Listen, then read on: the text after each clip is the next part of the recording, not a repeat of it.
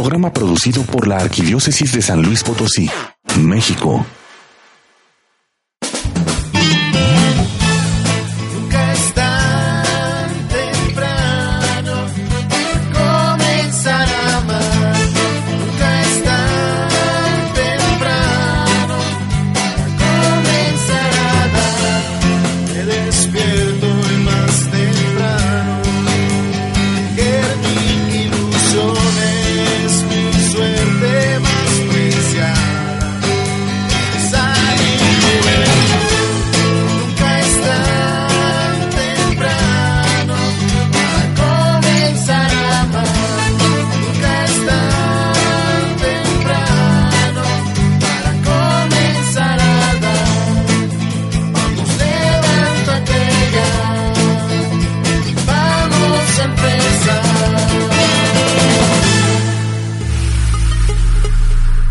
Tal, queridos radioescuchas? Mi nombre es Lucero Apolo y les doy la más cordial bienvenida a una emisión más de su programa Nunca es tan temprano. Buenos días, Josué. Buenos días, Lucero. Buenos días a todos los radioescuchas. Es un placer que nos acompañen. Gracias por sintonizarnos. Les recuerdo el teléfono en cabina 812-6714 y el 350-2303. También están nuestros medios de contacto por internet lo que es el Facebook, nos encuentran como Nunca es tan temprano y el correo electrónico es nunca es tan temprano arroba hotmail.com para que estemos en contacto durante todo el programa ya que es van a estar de seguramente muy atentos y pegados a estos medios para que nos escriban ya que seguramente van a salir muchas dudas. Y bueno, vamos ahora a escuchar el agradecimiento del sacerdote por el cual hicimos oración la semana pasada. La oración es la respiración de la esperanza. Quien deja de orar, deja de esperar. Nuestro sacerdote agradece tu oración.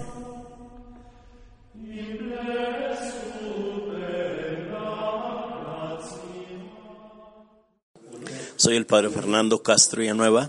Soy párroco en la parroquia Santuario del Señor del Saucito y también canónigo de la Santa Iglesia Catedral. Agradezco a cada uno de ustedes que hicieron oración por mí y por las vocaciones sacerdotales. Piensen que la oración es nuestra fuerza y sobre todo si también ofrecemos la Eucaristía para que el Señor Dios nos envíe más y más buenos sacerdotes. Gracias por tu oración. Recuerda que nos puedes encontrar en Facebook como campaña de oración semanal por nuestros sacerdotes.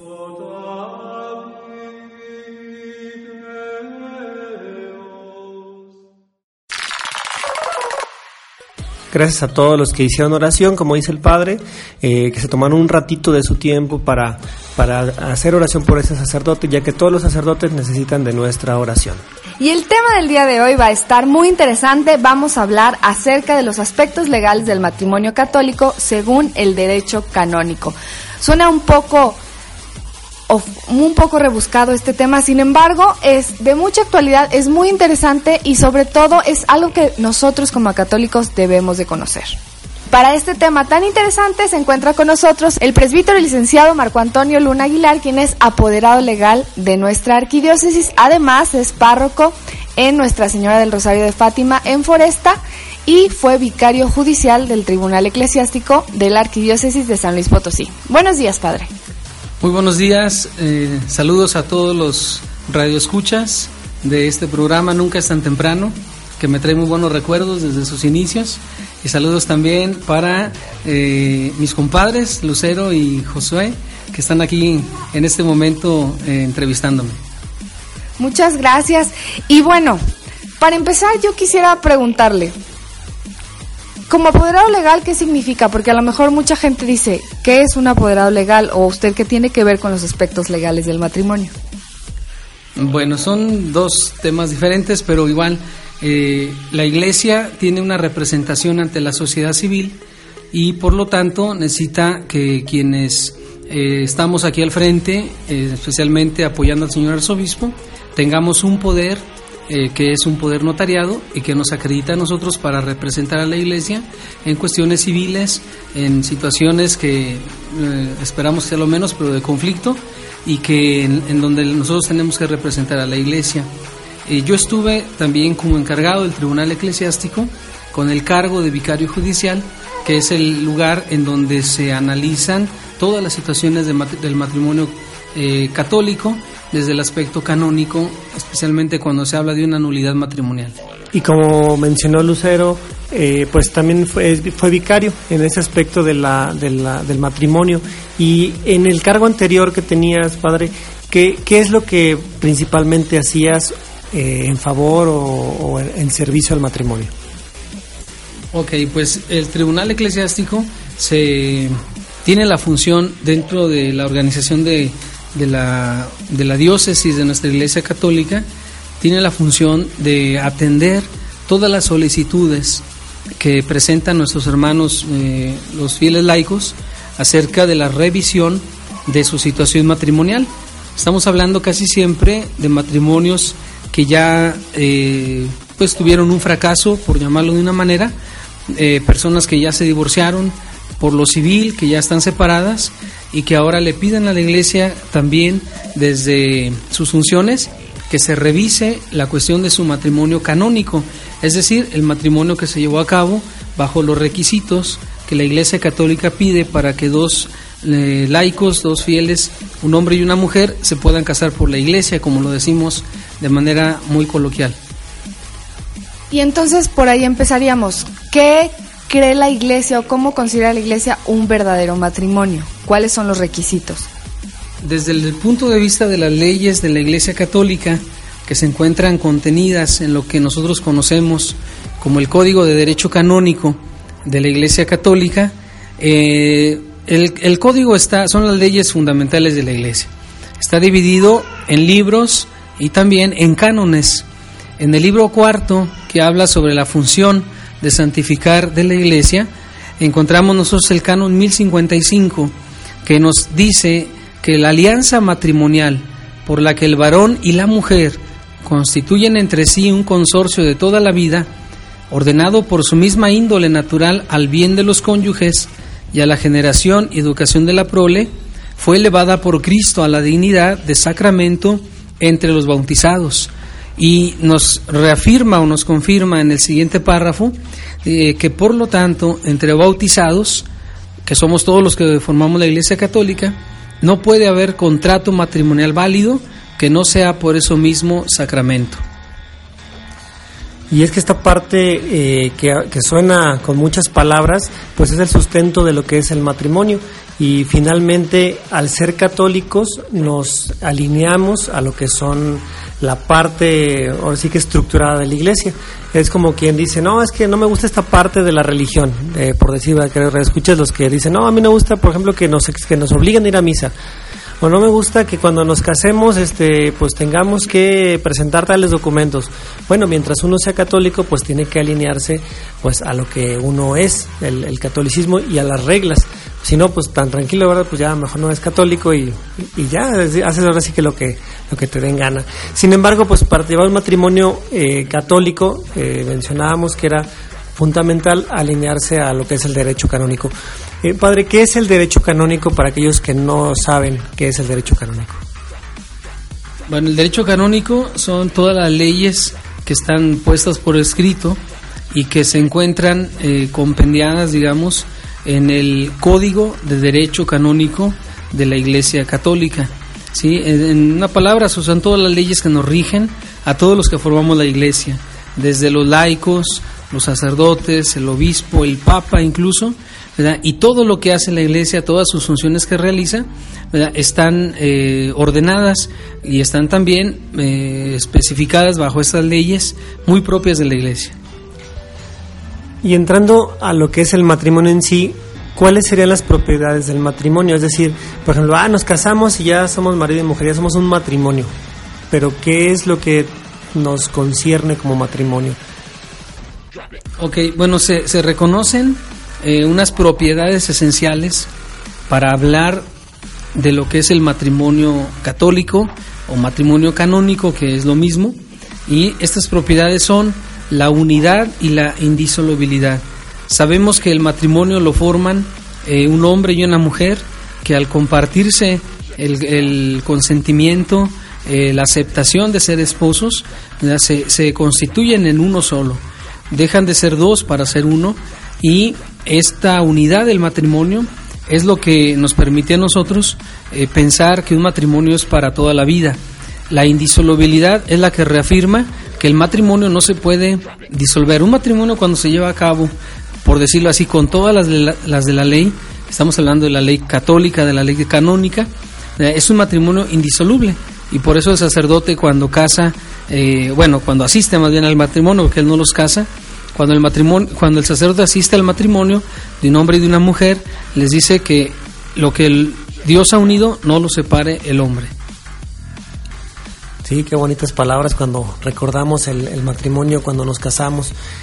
Y una pregunta que ahorita ya es controversial, ¿quiénes pueden contraer matrimonio? Porque ahorita ya hay, ya a veces uno cuando dice quiénes, ya nos metemos hasta en problemas legales, ¿verdad, padre? Ciertamente, bueno, si nosotros somos católicos y hablamos de matrimonio, tenemos que eh, respetar lo que la doctrina católica en sus bases, no solamente legales, sino también escriturísticas, desde la Sagrada Escritura, desde la teología, desde la tradición y el magisterio, se ha reconocido siempre en la Iglesia como matrimonio. Y que de hecho el origen del matrimonio se encuentra en la concepción que tenemos nosotros desde la Sagrada Biblia. O sea, el matrimonio lo forma un hombre y una mujer, o lo, como dice el código, el varón y la mujer, que constituyen entre sí una unidad que es para toda la vida. Y bueno, para no entrar en problemas legales, les decía hace rato y por eso el comentario, pues quienes no quieran en, esta parte estar de acuerdo con esto, pues simplemente pues ya no, no, no se digan católicos, porque no está bien que si, si son católicos y no se alinean a las leyes de, de, la iglesia, pues digan, ah, bueno, soy católico, pero bueno, voy a aceptar unas cuestiones eh, pues que, que, yo creo que todavía caben. Simplemente, pues si somos católicos es hombre y mujer. Y esas son las, la, parte que nutre y enriquece a la familia, sobre todo a los hijos, que vamos a hablar un poquito más adelante de ello. Y bueno, a mí me gustaría ahora entrar un poco en el tema de que sabemos que existen algunos impedimentos para casarse. No cualquier, está bien que un hombre y una mujer eh, soliciten, un hombre y una mujer se presenten para otorgarse el sacramento del matrimonio, pero ¿qué impedimentos existirían para que no se pueda realizar? Ok, se, eh, en el derecho canónico se reconocen diferentes tipos de impedimentos. Algunos son de carácter natural. Por ejemplo, un padre no se puede casar con una hija. Entonces, ese es un impedimento natural porque eh, la relación que hay entre el padre y la hija impiden que se pueda realizar un matrimonio. Hay otros impedimentos que tienen que ver, por ejemplo, con la condición de las personas. Y cuando hablo de condición me refiero si un sacerdote optó, un hombre optó por el sacerdocio, el hecho de haber recibido la ordenación sacerdotal a él le impide contraer matrimonio canónico o casarse con una mujer por el hecho de haber recibido el orden sacerdotal, eh, a no ser que haya obtenido la dispensa para poder hacerlo. Pero de ordinario un sacerdote no se puede casar con una, con una feligres. Eh, hay impedimentos, por ejemplo, en cuestión del, de la persona, por su edad, por, su por enfermedades que puede tener. Por ejemplo, una persona que padece una enfermedad mental, si esta enfermedad eh, es algo que le llamamos nosotros invencible, que no se puede mejorar en su condición de enfermedad mental, eh, pues es, está impedida para poder contraer matrimonio. Pues vaya que esto que nos dice a lo mejor lo estudiamos alguna vez o lo deberíamos de saber, pero yo les invito a que escuchas a que se queden con nosotros. Vamos rápidamente a un corte comercial. Les recuerdo los teléfonos para que se comuniquen con nosotros 812-6714 y 350-2303. Regresamos, no le cambies.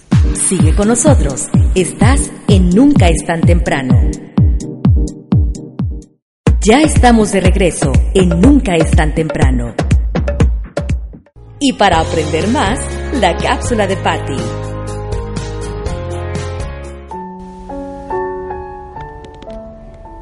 ¿Sabías que, según el derecho canónico, para que dos personas puedan contraer matrimonio válido deben ser, inciso A, hábiles, es decir, no tener impedimentos matrimoniales, inciso B, capaces de consentir de forma libre y deliberada y que quieran consentir a tenor de las normas canónicas, e inciso C, manifestación del consentimiento para casarse en la forma jurídica ordinaria o extraordinaria.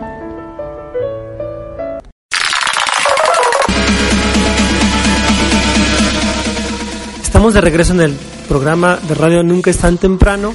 Estamos con el tema aspectos legales del matrimonio católico según el derecho canónico. Está con nosotros el padre Marco Antonio Luna Aguilar, quien es párroco de la parroquia Nuestra Señora del Rosario de Fátima, ahí en Foresta.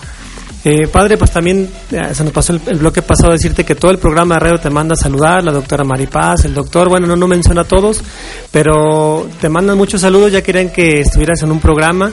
Te, incluso a gente que hablaba para decir que, que porque el padre Marco Antonio Luna no lo entrevistábamos, que, que si no lo queríamos o que no, bueno, realmente es porque está muy ocupado y ahorita lo pescamos para esta entrevista y pues te agradecemos precisamente, te agradecemos este, este momento que nos das, Padre. Y bueno, continuando con el, con el tema eh, del matrimonio, eh, aquí en San Luis Potosí, eh, y lo menciono porque mucha gente piensa ¿no? que la cuestión de trámites, que algunos son aquí, algunos son en, eh, en otros estados, algunos son en Roma.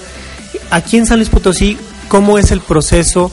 Eh, sobre todo en cuestiones legales, ya, llámese divorcio, llámese problemática matrimonial, ¿cómo se lleva el proceso aquí en San Luis Potosí? Bueno, vamos a. Primero quiero agradecer los saludos de todas las personas que se han acordado de su servidor y decirles que con mucho gusto estamos aquí colaborando con este tema, que no es un tema fácil y que esperamos que la gente no se confunda y si hubiera dudas, pues háganlas, llevar, háganlas llegar a través de, del teléfono de, de, Nunca es tan temprano para poder después eh, resolver algunas dudas.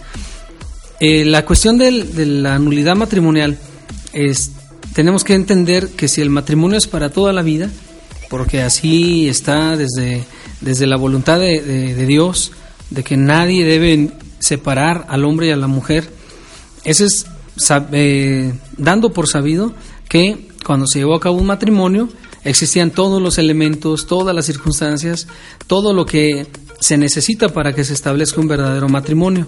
El problema es cuando se carece de las condiciones, de los requisitos o no se tienen en cuenta muchos aspectos, de tal manera que cuando se lleva un matrimonio, a cabo un matrimonio, este termina por, por fracasar, es decir, por separárselo el, los esposos y tienen ellos, y eso tiene que quedar muy claro, tienen los esposos o quienes fueron esposos alguna vez y que ahora están separados, tienen todo el derecho, porque el mismo derecho canónico se los, se los da a los laicos, tienen todo el derecho de acudir a la iglesia para solicitar que se revise eh, la situación de su matrimonio desde el momento en que se llevó a cabo y hasta el momento en que este matrimonio eh, fracasó o se llegó a una separación de los esposos. Entonces, ese derecho lo ejercen quienes, quienes los laicos de nuestra iglesia cuando asisten o buscan en las oficinas del arzobispado, en este caso aquí en San Luis Potosí, buscan directamente la oficina del tribunal eclesiástico, que es la instancia que es la responsable de llevar a cabo esa revisión de la situación matrimonial de estos este tipo de matrimonios que ya ya nos ya no pues no no fue posible ya la convivencia entre los esposos. Entonces se lleva a cabo la revisión mediante un proceso que se le llama así, de un proceso de nulidad matrimonial. Entonces quienes están en esta situación pueden acudir al arzobispado eh, preguntando por el tribunal eclesiástico y allí se les va a canalizar con el sacerdote responsable, quien es el se le llama vicario judicial del tribunal para que atienda esta solicitud. Y para aclarar, entonces ya, ya todos los procesos se llevan aquí, porque antes ya, ya se, se, hablaba mucho de que no, voy a hacer mi nulidad matrimonial y la voy a llevar a Roma y voy a hacer una carta y etcétera, ¿no? Ya todo se lleva aquí en San Luis Potosí. Así es, eh, ciertamente en Roma hay una oficina dedicada a la cuestión de las nulidades matrimoniales, como un último recurso que se llama la rota romana. Sin embargo, el mismo derecho canónico le da a, las, a los tribunales eclesiásticos de las diócesis, por ejemplo, que tenemos aquí en San Luis Potosí, le da todas las facultades para que aquí se lleven a cabo esos estudios, esos procesos de nulidad matrimonial, sin la necesidad de recurrir a Roma. Y bueno, y entonces, ¿qué hablaríamos? ¿Qué sería nulidad matrimonial? ¿Lo mismo nulidad que divorcio? Muy buena pregunta, eh, Lucero, porque eh, sabemos que el, divorcio, esta palabra, más bien donde se aplica, es cuando hablamos de los matrimonios civiles. Porque el matrimonio civil es un contrato, un pacto que se hace entre dos personas que tienen la cualidades o las cualidades o las facultades como, como miembros de una sociedad para contraer un matrimonio, de tal manera que cuando ya ese matrimonio no funciona o hay situaciones que hacen que, se, que no se pueda llevar a cabo la convivencia matrimonial, se acude a lo que es el divorcio. Pero estamos hablando siempre en el plano civil.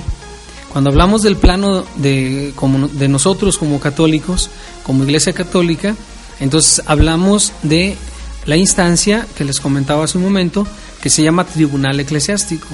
Y en este caso se busca no un divorcio, sino que se busca propiamente lo que nosotros se llama y así se así está especificado en las leyes de la Iglesia, la nulidad matrimonial. Porque algunas personas hablan de anular el matrimonio. La iglesia no anula matrimonios, porque significaría que la iglesia tendría la facultad de que un matrimonio que es verdadero matrimonio se, se deshaga. Y la iglesia no tiene esa facultad. La iglesia lo que hace es que si un matrimonio, cuando se realizó, porque se dio todo lo externo, la boda, la fiesta y todo, cuando ese, ese matrimonio se realizó, hubo situaciones, hubo impedimentos, hubo cuestiones que afectaron al matrimonio desde su raíz, desde su momento en que se dio el matrimonio, la iglesia lo que hace es, mediante un proceso, eh, revisar y declarar que ese matrimonio en realidad fue nulo. Es decir, que el matrimonio no existió. Desde el mismo comienzo del matrimonio no hubo verdadero matrimonio. Entonces la iglesia lo que hace es declarar que ese matrimonio en realidad no existió y que por lo tanto es nulo, no que lo anula, mucho menos que la iglesia divorcia a los esposos. Bueno, y aquí es donde se pone interesante el programa, porque realmente hay muchas cuestiones en donde uno puede decir, ay, voy a ir a que me, a que me hagan la nulidad matrimonial. Y sería bueno comentarlo. La, voy a que me anulen el matrimonio. Y pues no, realmente es esto, la, cuando hay una causa de, de, una cuestión que se nulifica el matrimonio, no que se anula. Es decir, a mí me llama mucho la atención cuando estaba en el seminario que, las, que les decía a las señoras, es que mire, si usted se casó y este ya hizo la boda y todo, pero nunca se consumó el matrimonio, es decir, nunca se tuvieron relaciones sexuales a la hora del, de la luna de miel, por ejemplo, o después, pues entonces no, no, hubo matrimonio. Y me decía la señora, no, es que yo nunca he tenido relaciones con mi esposo. No, pues entonces pues no es un matrimonio y se sorprendía mucho. Entonces digo, por poner un ejemplo y es como que el más este controversial, ¿verdad? Pero ¿cuáles serían estos estos motivos o razones para que un matrimonio no, no fuera válido, es decir, que sea nulo? ¿Cuáles serían algunas? Bueno, ya hace un momento hablábamos de los impedimentos que, que puede tener una persona para poder contraer matrimonio válido por la Iglesia Católica. Sin embargo, también sabemos nosotros que hay situaciones que se dan desde antes de que se lleve a cabo una ceremonia religiosa o un matrimonio, como lo llamamos nosotros en general, hay situaciones que se dan antecedentes al mismo momento del matrimonio que afectan a la esencia misma del matrimonio. Por ejemplo, de los, los motivos por los que alguien se, se casa es porque está, vive, está enamorado de la persona, perdidamente enamorado, porque es libre la persona para casarse, porque tiene una voluntad expresa en la que manifiesta que se quiere casar. Entonces, si la persona carece de ese amor, carece de esa libertad o carece de esa voluntad, estamos hablando que ahí hay situaciones que se presentan desde el momento del matrimonio que pueden hacer nulo el matrimonio. Lo pueden hacer nulo, es decir, que el matrimonio en realidad no se dé, que el matrimonio no existe. Y pongo un ejemplo hay personas que me preguntan o nos preguntan a los sacerdotes de si la infidelidad es una causa de nulidad matrimonial. ¿sí? Y yo lo que siempre les respondo es, a ver, si el, la persona cuando se casó era fiel, era una persona que fue fiel a su novia durante todo su noviazgo, nunca le, no, no, le falló, nunca le engañó, aún siendo novios, se casan y si después del matrimonio esta persona cae en una infidelidad, esa infidelidad de por sí no hace nulo el matrimonio. ¿Por qué? Porque es una falla que se da después del matrimonio. Y pongo el caso contrario. De novios, el, el novio, digo, aquí vamos a agarrar a los hombres, ¿verdad? este, para que las mujeres no se nos sientan, pero el novio, eh, desde que eran novios, el novio nunca le fue bien a su, a su novia. Ella sabía que traía otra novia o que traía otras dos novias, otras tres novias, y sin embargo ella así lo aceptó. Y obvio que el matrimonio no es algo mágico, y después del matrimonio, eh, ya el esposo, pues siguió con sus infidelidades. Entonces, si infidel, esas infidelidades que él traía desde antes de casarse, las continúa después de casado, pues llega el momento en que la esposa dice, sabes que ya no te aguanto, o sea, si no eres capaz de serme fiel, no te aguanto. Pero no, no es que no, no haya sido fiel en ese momento, o que haya fallado ya después del matrimonio, sino que ella incluso ya sabía, ya lo sabía, que él no, no podía estar con una sola mujer. Y esa sí puede ser una causa que hace nulo el matrimonio. Un ejemplo, un ejemplo parecido sería el, el vicio de, de- la tomadera de, de la borrachera. Te digo, lo pregunto porque me sonó así, ¿va? También si alguien ya es borracho de, de- la secundaria, primaria, bueno, no primaria, no, de la secundaria, y ella lo conoce así y se casa y sigue de borrachote, no es causa de anulidad. Y cuando es después de, ¿sí? A ver, con el alcohol hay, hay que aclarar varios aspectos. El alcoholismo se considera una enfermedad. Entonces, una enfermedad, si la persona tiene voluntad, se va a curar. Y si no tiene voluntad, pues no se va a curar. Si una persona es alcohólica desde antes de casarse, ¿verdad? y esa persona, ya una vez que se casa, ¿verdad? sigue con su alcoholismo, pero aparte de su alcoholismo, ¿verdad? se da la situación de violencia, o que incluso de novios, andando tomado el novio, golpeó a la novia y, de todos modos aún así se casaron, obvio que esas situaciones se van a seguir repitiendo. ¿verdad? Si la persona no se cura de su enfermedad, de su alcoholismo, se van a seguir repitiendo esas situaciones de violencia, por ejemplo. Pero aparte, sabemos que el alcoholismo lleva también, ya en sus grados más elevados, lleva a una persona a no cumplir con sus responsabilidades que tiene, de mantener su casa, de trabajar por sus hijos, de dar, eh, de ser el sostén para su familia. Y entonces esa serie de situaciones, ya englobadas junto con el alcoholismo, pueden ser causa de nulidad. No por el alcoholismo en sí, sino más bien porque no se cumplen con las funciones que un esposo o una esposa en su caso, porque ya también hay mujeres alcohólicas, deben de cumplir dentro del matrimonio. Y si eso era antecedente al matrimonio y se siguió después, puede ser una causa de nulidad. Yo lo que entiendo entonces es que cada caso pues hay que analizarse de manera separada, pues hay muchísimos elementos que pueden hacer que puede uno pedir la nulidad o no, pero cabría entonces revisar qué casos sí y qué casos no, porque no podemos generalizar entonces. Y bueno, querido escucha, si tú tienes alguna duda, te invitamos a que nos llames al 812-6714 y al 350-2303. Vamos a un corte comercial y regresamos, no le cambies. Sigue con nosotros. Estás en Nunca es tan temprano. Ya estamos de regreso en Nunca es tan temprano. Y para aprender más, la cápsula de Patty. ¿Sabías que estos son algunos impedimentos para contraer matrimonio? 1. La edad. Deben tener 16 años ella y 18 años él. 2. Impotencia sexual. 3. El vínculo matrimonial. 4. Disparidad de cultos. 5. Órdenes sagradas. Diácono, presbítero, obispo. 6. Voto público perpetuo de castidad en un instituto religioso. 7. Rapto de la mujer por parte del varón contrayente. 8. Conyugicidio. 9. Consanguinidad. 10. Afinidad. 11. Pública honestidad. Y 12. Adopción. Estamos de regreso en tu programa Nunca es tan temprano. Estamos en el tercer bloque con el tema Aspectos legales del matrimonio católico según el derecho canónico. Ya vimos un poquito lo que es el derecho canónico, ya vimos lo que es el matrimonio y estamos en la parte emocionante, los casos en particular. Y para esto les recuerdo que está con nosotros el presbítero licenciado Marco Antonio Luna Aguilar, quien es apoderado legal de nuestra arquidiócesis de San Luis Potosí. Padre, mm, ya vimos eh, cuáles pueden ser algunos de los impedimentos, los casos.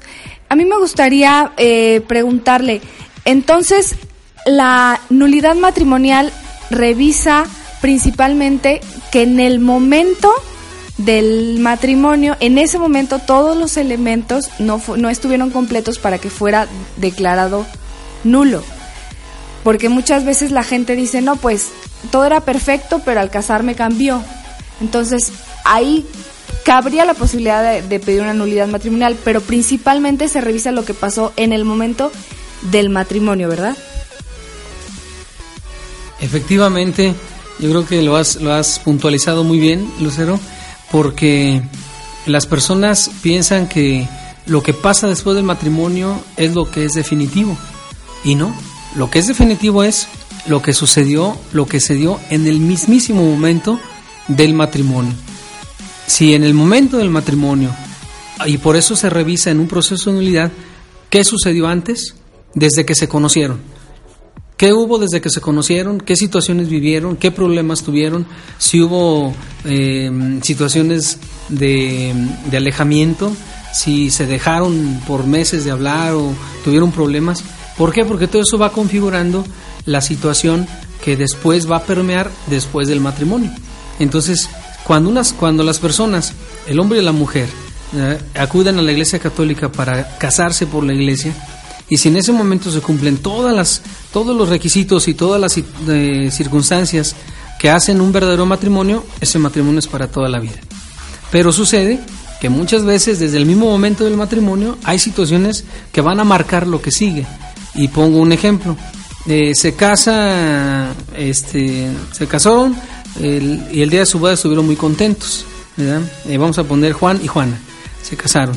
Pero cuando se van de vacaciones, Juan se enferma, en el mismo hotel donde estaban ellos en su luna de miel, eh, Juan se enferma de hepatitis, una hepatitis de la tipo, de la más grave, que no sé, creo que es la tipo C. Entonces, resulta que él ni siquiera tuvo chance de salir del hotel, de su cuarto, de su habitación, porque la hepatitis le llegó de manera así, eh, directa y, sorpresiva. Ya cuando ellos regresan a su luna de y él para poderse restablecer, se fue a la casa de sus papás y ella se va a la casa de su papá, de sus papás, cada quien se van por su lado, para que él pudiera convalecer en la cuarentena famosa de los que tienen hepatitis. Una vez que pasó la cuarentena, él quiere volver con ella y ella en ese momento ya no lo acepta. Y le dice, ¿sabes qué? Yo no te quiero, tú quédate ya con tu familia y ahí se acabó el matrimonio. ¿sí? Se acabó completamente el matrimonio. A partir de ahí no se volvieron ellos a ver. ¿Por qué? Porque ya la, la, la chica, la esposa, Juana, ya no aceptó a Juan por su hepatitis. Entonces cuando nosotros analizamos ese caso en el, en el tribunal, pues nos dimos cuenta que ella en realidad, cuando ella dijo, yo te acepto a ti, en las buenas y en las malas, en la salud y en la enfermedad, pues ella no fue concorde su acción inmediata a lo que ella acababa de declarar y a lo que vivieron inmediatamente en su misma eh, luna de miel. Entonces ese matrimonio, pues es un matrimonio que no es válido, que no es que es nulo porque no hay esa coherencia entre lo que se dijo y lo que se vivió inmediatamente. Y bueno, y sabemos que yo también escuché eh, que el Papa Francisco había, había hecho ciertas declaraciones que inclusive yo, algunas personas decían, no, pues que ahora se podía declarar más fácilmente la nulidad y que todo iba a ser más fácil y más rápido y más seguro y hasta gratis. Sin embargo, ¿nos puede hablar de cómo es el proceso, ciertamente cuánto tarda aproximadamente? Bueno, pues el Papa ciertamente introdujo unas modificaciones a lo que es el proceso de la unidad matrimonial. Esto el Papa lo hizo desde septiembre del año 2015, porque eh, al Papa, pues el Papa que estuvo en su diócesis y, él sabía y sabe de este tipo de situaciones, el Papa, una de las quejas que a lo mejor más le llegaron fue que era muy largo el proceso de unidad matrimonial, los procesos. Entonces el Papa pide en esta reforma que hizo al proceso de unidad que sean eh, procesos más cortos. ¿Qué significa más cortos, por ejemplo? Pues que para poder obtener una nulidad matrimonial se necesitaban dos declaraciones o, dos sentencias de dos tribunales diferentes. Una sentencia de primera instancia, que normalmente la hace la diócesis eh, el tribunal de la diócesis propia donde se lleva a cabo el proceso y luego se necesitaba una segunda eh, sentencia de una segunda instancia. Y entonces eso hacía que el matrimonio se hiciera más, digo, perdón, que el proceso de unidad fuera muy largo. El Papa ya quitó esa, esa necesidad o esa obligación que había de una segunda instancia y ahora un matrimonio se puede declarar nulo desde la primera instancia. ¿sí? Si ese matrimonio no, si esa sentencia no se impugna, porque los también quienes eh, participan en el proceso pueden impugnar una sentencia, si no se impugna, basta una sentencia de primera instancia para que se declare nulo un matrimonio. Y esto, cuando se necesitan muchos elementos que también tienen que confluir en el momento de llevar a cabo un proceso. Por ejemplo, si las, las dos partes, tanto la que está demandando la, la, nulidad como la parte a la que se le va a convocar para responder, se encuentran en el mismo lugar, pues es muy fácil. Es muy fácil que el proceso no tenga eh, una, un obstáculo. Sin embargo, muchas veces las personas se separaron, eh, fracasó el matrimonio, se separaron y una de las partes vive aquí en San Luis y la otra parte vive en Canadá o vive en Japón o vive en China y entonces para poder hacer que las personas confluyan o que respondan a lo que el tribunal les pide, pues se, se tarda muchísimo por las distancias, por todas estas situaciones. Entonces, las situaciones particulares de cada caso pueden hacer o más corto el proceso o bien más largo. Y eso va a depender tanto de quién está promoviendo, de dónde están las pruebas, de dónde está la otra parte a la que se le está convocando, porque muchas veces se separan y ya no se vuelven a ver. Incluso hay un requisito que, sin el cual no se puede iniciar un proceso de nulidad, que es que la, se conozca el domicilio, el paradero de la otra persona que, que no es la que está promoviendo la nulidad. Si no se conoce el paradero, no se puede de proceder a, iniciar el proceso porque debe constar que las dos partes, porque el matrimonio lo hacen dos, las dos partes están enteradas y consta de que saben perfectamente que se está llevando a cabo un proceso de nulidad matrimonial. Estas reformas que hace el Papa eh, lo hace para ayudar a los matrimonios no a que se separen, sino a aclarar las situaciones de matrimonio. Y con eso también quisiera, queridos escuchas, hacerles esta, esta pequeña observación, sobre todo los matrimonios. Si ustedes matrimonios tienen algún problema eh, con, con, su esposo o, tú con tu esposa eh, que me estás escuchando, no, no acudan directamente al arzobispado con la, con, la, con la tarea de ver si hay una causa de nulidad. También hay otra, otro lugar donde pueden acudir que es la pastoral familiar, donde les pueden ayudar a arreglar sus problemas. No, la solución no siempre es separarse. La solución, la mejor solución es ver cuál es el problema y solucionarlo. En la pastoral familiar eh, está el en la pastoral familiar hay grupos de ayuda, incluso hay psicólogos que, que dan su servicio gratuito, así que acérquense. La dirección es Galeana 325 y el teléfono es 812-6714 en horario de 5 a 8 de la noche con la secretaria Rosy Jiménez. Bueno, aquí los datos nos dio Lucero y bueno, así que para también no perder tiempo ustedes y no perder tiempo las instancias que, que les van a decir, oigan, aquí no es, oigan, su, su proceso no tiene nada de nulidad, más bien son problemas maritales que tienen que arreglar, pues está esta instancia que es la pastoral familiar. Padre Marco Antonio Luna, ¿alguna, ¿alguna conclusión que nos quiera dar acerca de esta cuestión del matrimonio? ¿Alguna moción? Bueno, pues la conclusión sería, o de mi parte, que el matrimonio es algo sagrado, el matrimonio es algo que entra dentro del plan de Dios para la salvación y para la santificación de los que formamos la Iglesia Católica y, hoy desafortunadamente se ha perdido ese valor de lo que es realmente el matrimonio.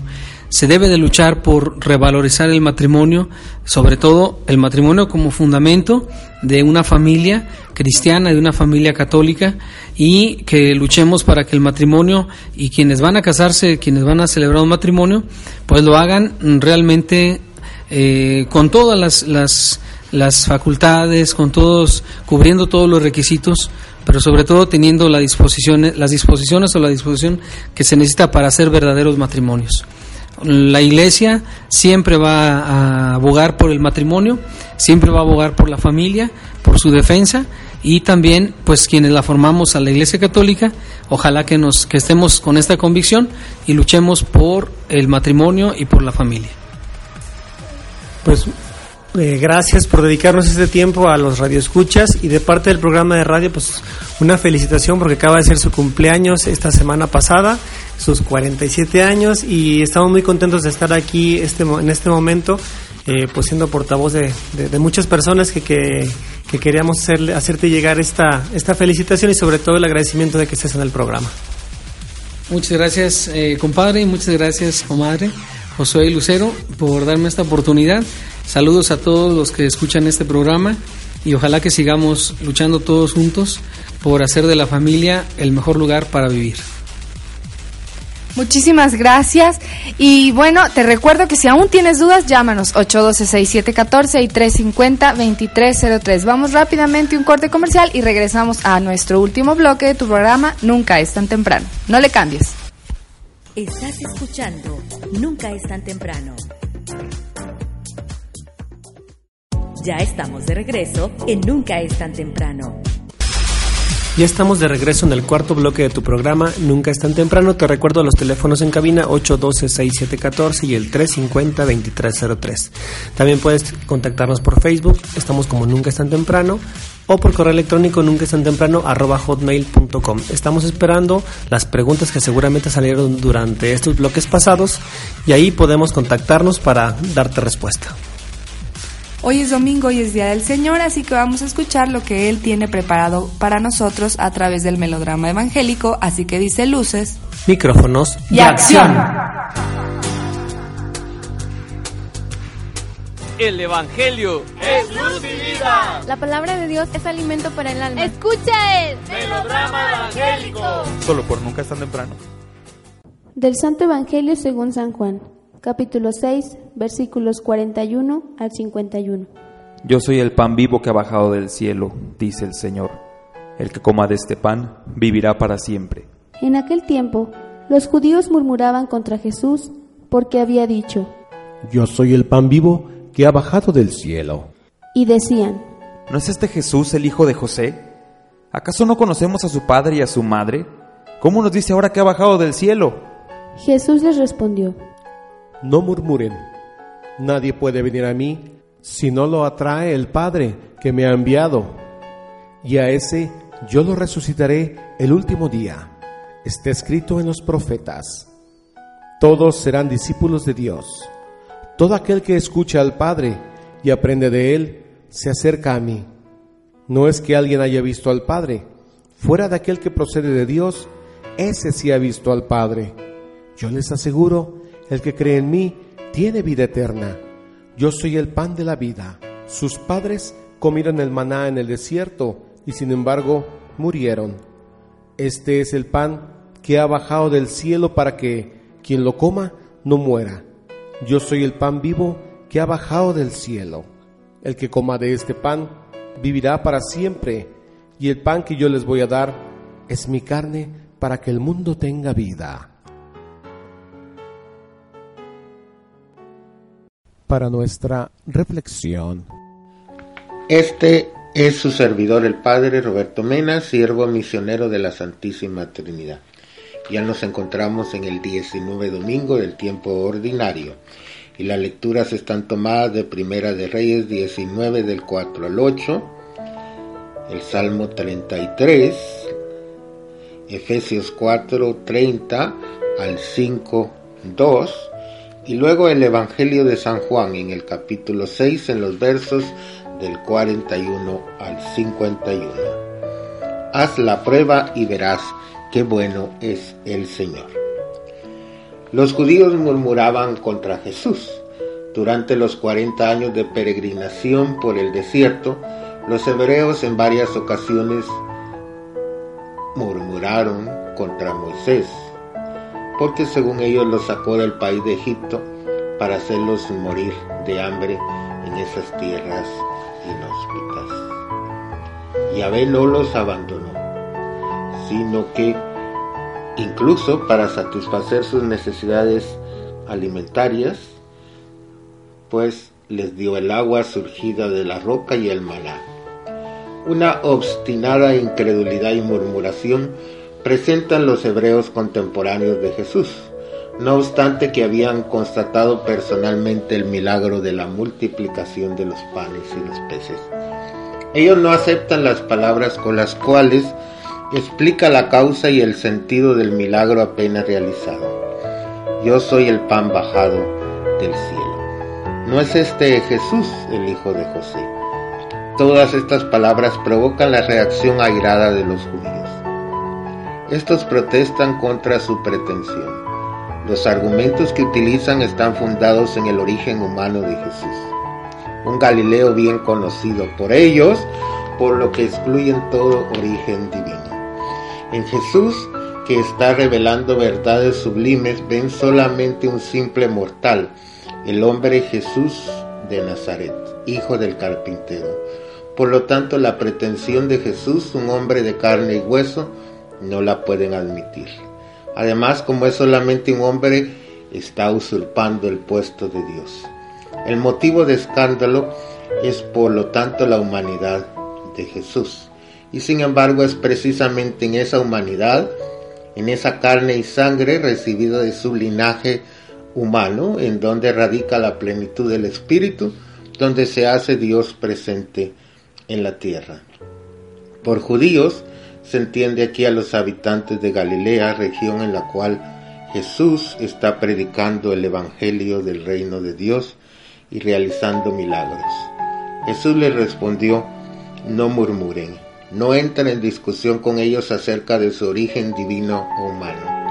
La fe es el único camino para conocerlo en su verdadera identidad enviado del Padre y proveniente de Él.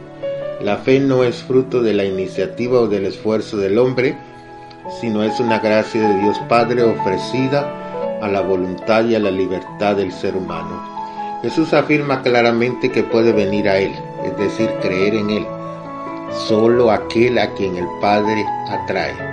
Para acercarse a Jesús hay que dejarse atraer por el Padre, pero los judíos no reconocen que Dios es Padre y que es humano. Jesús reafirma su origen divino aclarando que es un pan bajado del cielo que procede del Padre para toda la humanidad. Él es ese pan que ha bajado del cielo y que es un alimento para los que les queda un largo camino. Entonces, como nos dice claramente, desterremos de nosotros la aspereza para acercarnos a Dios y seguimos con este discurso del pan de vida.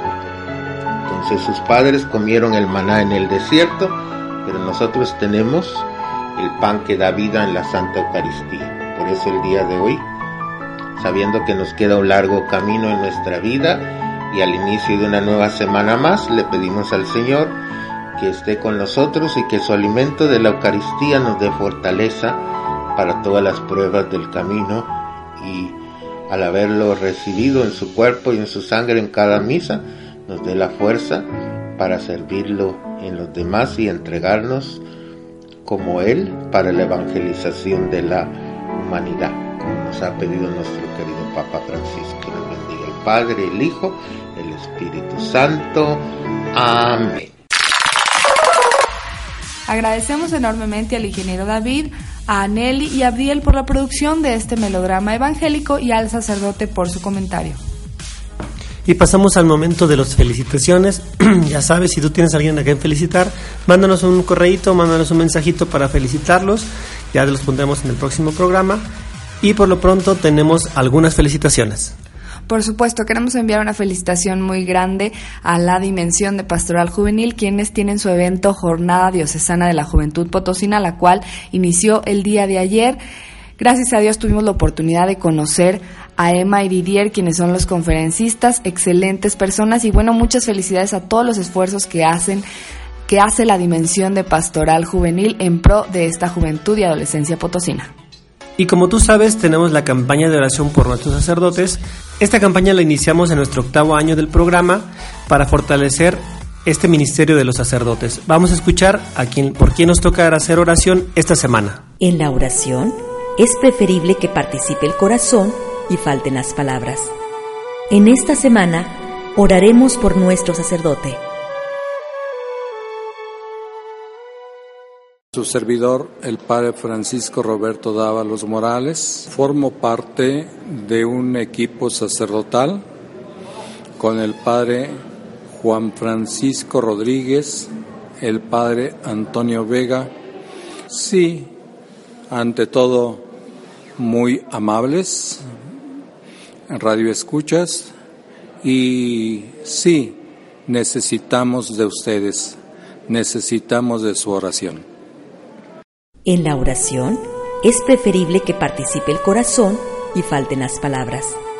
En esta semana oraremos por nuestro sacerdote.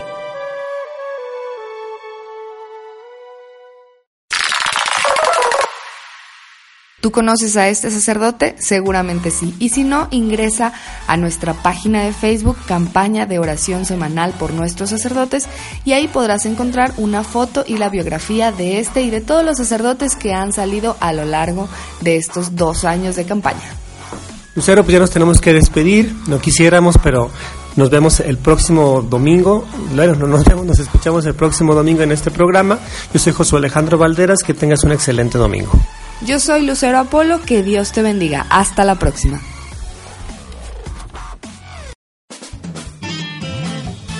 Los radioescuchas a sintonizar el próximo domingo. Este es tu programa Nunca es tan temprano.